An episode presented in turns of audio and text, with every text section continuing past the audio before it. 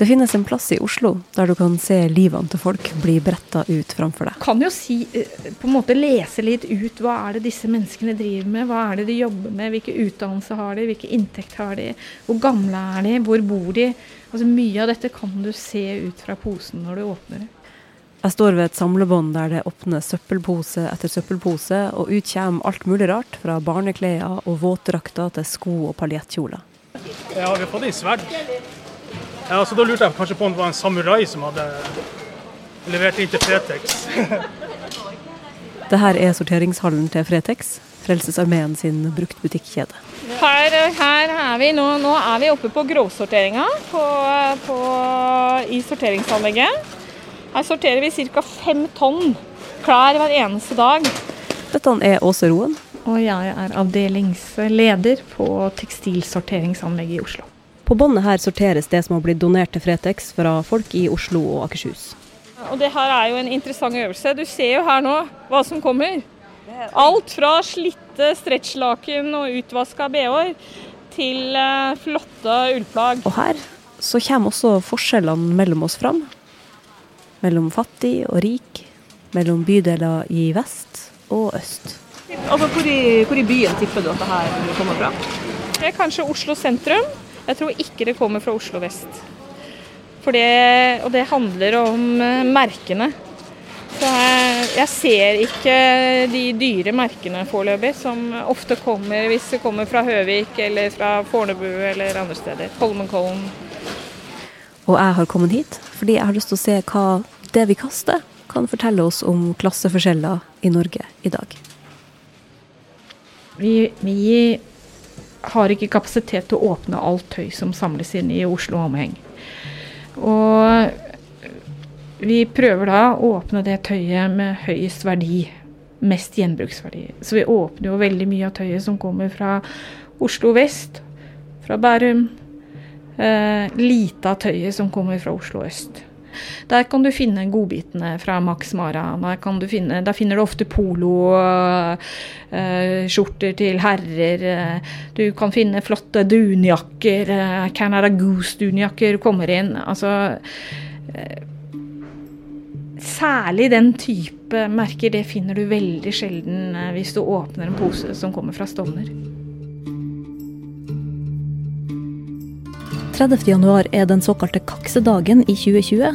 Dagen da en typisk konsernsjef i et av de 100 største selskapene i Norge har tjent ei gjennomsnittlig norsk årslønn.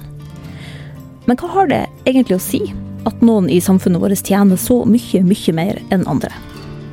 Du hører på Røsla. Jeg heter Ida Gullvik, og denne episoden handler om hvorfor de rike blir rikere, og vi andre ikke. Denne episoden ble første gang sendt i januar 2019. Vi kan bare starte eh, et sted. Eh, hvem er den norske overklassen? Ja, det er jo et godt spørsmål, og det definerer man litt forskjellig, litt avhengig av hvilket teoretisk ståsted man har. Dette er Maren Toft, postdoktor i sosiologi ved Universitetet i Oslo. Hun har bl.a. forska på de som sitter med penger og makt i samfunnet vårt, eller overklassen om du vil. Men i likhetslandet Norge hvem er egentlig det?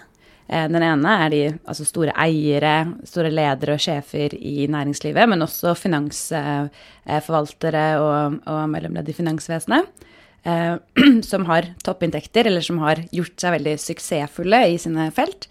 Eh, og så identifiserer vi en kulturfraksjon, som er da type universitetsprofessorer, store forlagssjefer, de store redaktørene, de store avisene, men også eh, hva skal man si, eh, suksessfulle, selvstendige kunstnere.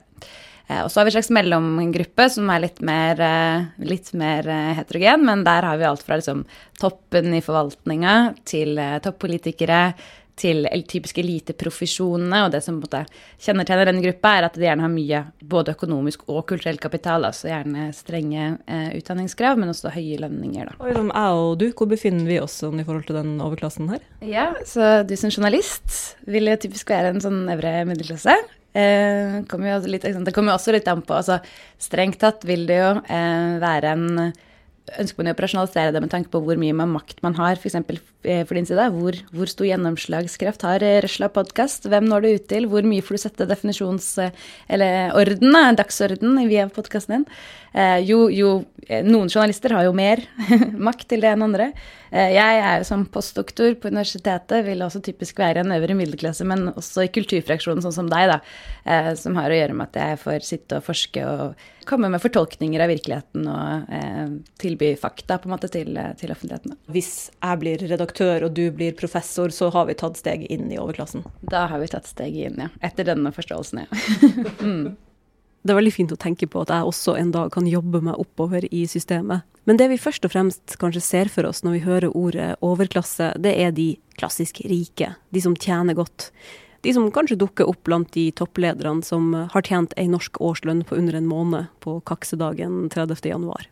Men sjøl om det høres litt vilt ut at man kan tjene ei årslønn før januar er over, så er det ikke nødvendigvis inntekt som er avgjørende for at de rike blir rik, ifølge Toft. Hvis man f.eks. ser på inntektsulikhetene, så er jo de som kjent eh, ikke sånn megastore i Norge sånn på det jevne, altså hvis man ser på hele fordelinga.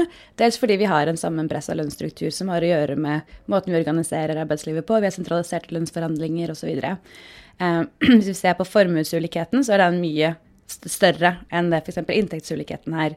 Og hvis man tar inntektsulikheten og legger til kapitalinntekter, ikke bare lønnsinntekter, så er den også mye mer ulik enn det som gjerne er den forestillingen man har om Norge. Da.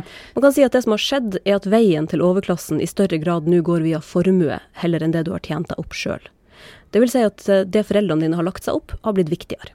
F.eks. vet vi at eh, betydningen av arv har blitt viktigere for å få ha mye formue, f.eks. For før var det en større tilsig av folk som ikke hadde f.eks. bakgrunn i de aller, aller, aller rikeste familiene, som også klarte å få etablere seg store formuer. Den andelen har sunket eh, ny tid, f.eks. Det har Marianne Oliansens forskning vist. De aller rikeste blir i større og større grad eh, baserer rikdommen sin på kapitalinntekter og utbytte heller enn lønnsarbeid. Eh, og at den andelen av kaka de har, også har vokst i nyere tid. Og denne utviklinga er ikke bare et sånt fjernt statistisk fenomen, det er noe som mange av oss allerede kjenner på kroppen, mener Toft. For de aller fleste unge, eller folk på vår alder i dag, som gjerne svømmer inn på boligmarkedet Norge er et uh, land av eiere og boligeiere. Veldig stor andel eier sin egen bolig. Eh, og, men betingelsene for å f.eks. komme inn på boligmarkedet er i veldig stor grad betinga om du har foreldre som kan backe lånet ditt. Det har også å gjøre, gjøre med foreldrenes formue, at de kan f.eks. ta ut um, trygge, hente trygghet til, til lånene fra sin egen eiendom, f.eks. Så jeg tror um, spesielt Altså jeg tror helt sånn det har, det har, konsekvenser for ens handlingsrom, for hva man kan gjøre, for hvorvidt man f.eks. blir sittende og betale eh, masse penger hver eneste måned til en man leier en leilighet av, eller om man kan få muligheten til å betale ned på eiendom. Jeg tror det er så, så, så tett på de aller flestes hverdag er eh, formuesulikheten i Norge.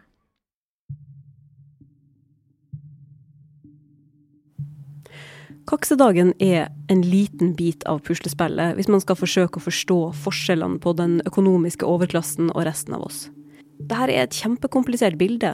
Det du tjener, er liksom én brikke. Hva du eier, er en annen. Hva du tjener i aksjer eller utbytte, det er en tredje brikke i det her store puslespillet. Det er liksom en vell av faktorer som du kan undersøke hvis du vil se hvordan forskjellene på de rikeste og resten av oss har forandra seg og utvikla seg. Men hvis vi velger én sånn faktor, eh, så kan vi se litt av hva som har skjedd med Norge de siste 100 årene. Hvis vi ser på hvor stor del av inntektskaka den rikeste 1% i Norge har hatt over tid, så får vi en kurve som ser ut som en U. Denne U-en starter på 1800-tallet, da den rikeste 1% har 20% av inntektene. Også for eh, en del land, Norge inkludert, så har man sett liksom at den andelen var forholdsvis høy. Og så har man, særlig liksom, eh, og sånn hatt en, en, en, en, eh, mindre andel som har gått til de på topp. Eh, mens man i senere tid så har den på en måte andelen skutt fart. Da. Så det er på, her er eh, økonomene eh, kartlagt ganske tydelig hvordan dette har vært en trend eh, som er ganske konsistent eh, også for Norge. Da. kan man se at vi nå er på et punkt eh, Altså der vi er nå i forhold til den fordelinga. Eh, samsvarer det med et punkt lenger bak i tid på ukurven? Liksom, er vi på 1860-nivå? 1930-nivå? Ja, det kunne man eh, sikkert eh, sett. Skal jeg se? Jeg har lyst til å se, det hadde vært supert. Vi kan se om vi finner en eh, Den går bare opp til 2005, da. Men dette er f.eks. en figur da, fra eh, Rolf Aaberge og Tony Atkinson. Eh, hvor, de, hvor vi ser her at Norge dette er den rikeste eh, 1 i Norge. Og vi ser den er der. Så den ser vi da i 2005 er høyere faktisk enn det den lå på i 1905, da.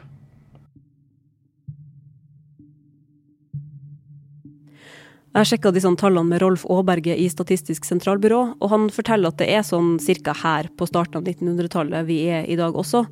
Men pga. litt sånn manglende statistikk fra starten av århundret, og det her er jo som sagt superkompliserte greier, så mener han at det kanskje er riktigere å si at den rikeste 1 i dag har like stor andel av kaka som de hadde rett etter andre verdenskrig. Men hvorfor er vi i det hele tatt på vei oppover igjen på denne kurva? Ifølge Aaberge så skyldes det bl.a. olja, og så er det denne dereguleringa av kredittmarkedet som skjer på 80-tallet, som gjør at det blir enklere å få seg lån. Noe som igjen er med på å drive den enorme verdiveksten i boligmarkedet som prega 90- og 2000-tallet. Men selv om andelen inntekt som tilfaller de 1% rikeste på en måte er den samme nå som på starten av 1900-tallet, eller etter krigen, så betyr ikke det at ulikhetsnivået i Norge er det samme. Hvis vi tenker starten av 1900-tallet, da er det flosshatter og sjakett hos de rike, og liksom tuberkulose og prostitusjon hos de fattige, for å si det litt enkelt. Og I dag så har vi velferdsstaten, og den gjør jo at de fleste av oss har det jevnt over veldig mye bedre enn folk flest hadde det på starten av forrige århundre. Så det er ikke sånn at vi har sletta alt det vi fikk til i løpet av 1900-tallet. Vi har nok ikke sletta alt det, eh, men vi ser i hvert fall tendenser til at eh, det nå på ny er eh, muligheter for økonomiske eliter å, å få opparbeide seg forholdsvis store andeler av den totale på en. Det er jo en refleksjon, da. Hvordan folk bare liksom gir vekk kjoler til 50 000. På Fretex så har vi kommet fram til stativene der de dyreste tingene henger. Oi gud, det er en brudekjole. Her er alt fra bunader til ballkjoler. Det, er, eh, det er jo ikke lenge siden det kom inn en veldig flott Saga minkkåpe som eh, ny koster 60 000. Jeg kan ikke se for meg at noen har sånn, gjort sånn som jeg pleier å gjøre. da, Bare sånn rulla sammen og stappa i en Fretex-pose og gått, uh, en plastpose og gått i en Men- boks med det. Men det er det som er så helt vilt. At noe blir levert inn til butikken. Direkte til butikk av disse veldig dyre tingene. Men det kommer også da kjoler av verdi 60 000 i en pose fra Kiwi. Altså. Det er ganske, ganske spesielt. Fabianne Hargreaves, som jobber med sortering, viser oss noen av stativene. Og det er to her som bare er Just Cavalli, som vi hadde her i går. Og Kenzo kjørte. og Stella McCartney. Kopper som er kasjmir, 100% kashmir og sånne ting. Så ja, vi er i Norge, så vi får det som, eh, som uh, soppel, ja. Det er noe som er litt vanskelig å snakke om i denne saken. Det å i det hele tatt snakke om klasseforskjeller i Norge, det kjennes liksom litt feil. Og det blir også litt pinlig når jeg spør også om det. Syns du det er vanskelig å skulle snakke om klasse og klasseforskjeller?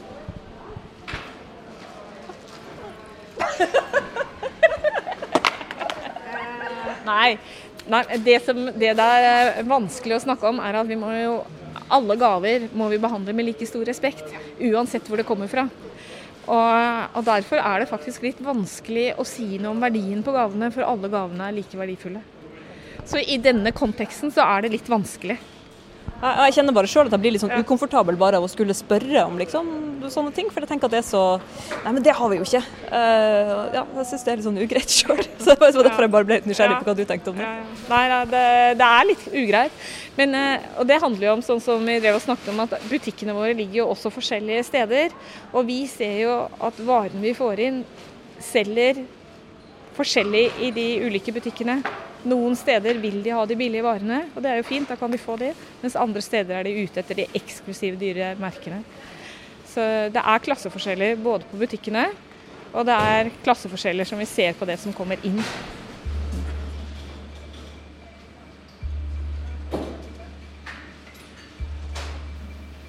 Men vi i Norge vi er jo jevnt over ganske like, ikke sant? Altså, Kongen tar trikken og statsministeren bor i blokk. Det er liksom det bildet vi liker å ha av oss sjøl.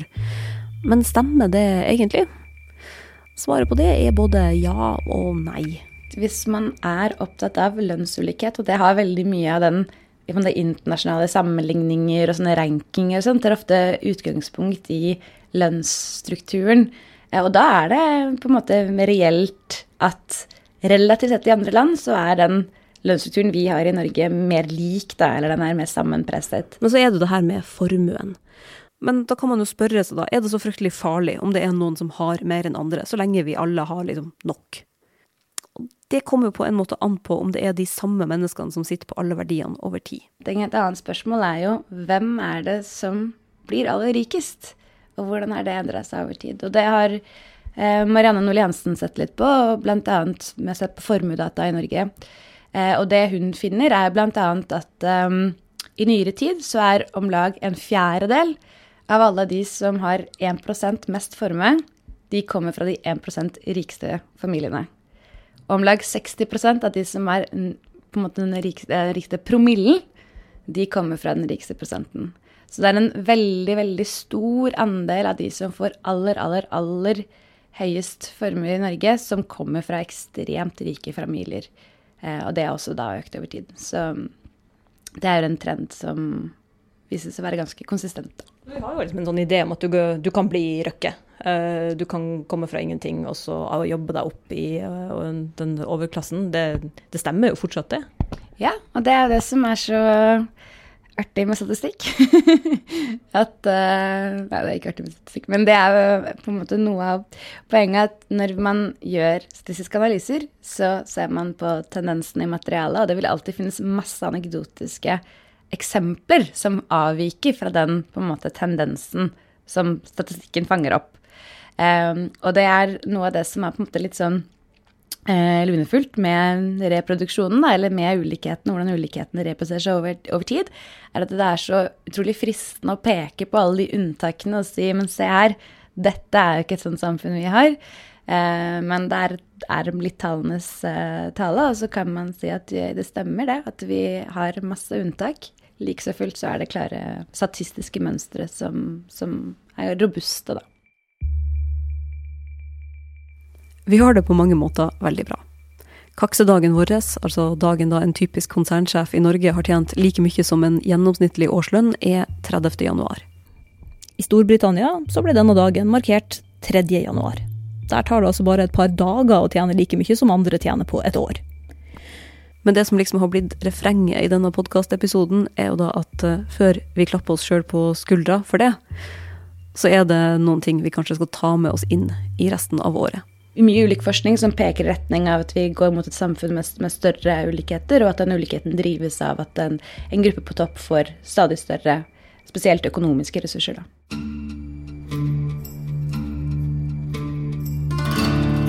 Du har hørt på Røsla, en podkast fra Fri fagbevegelse.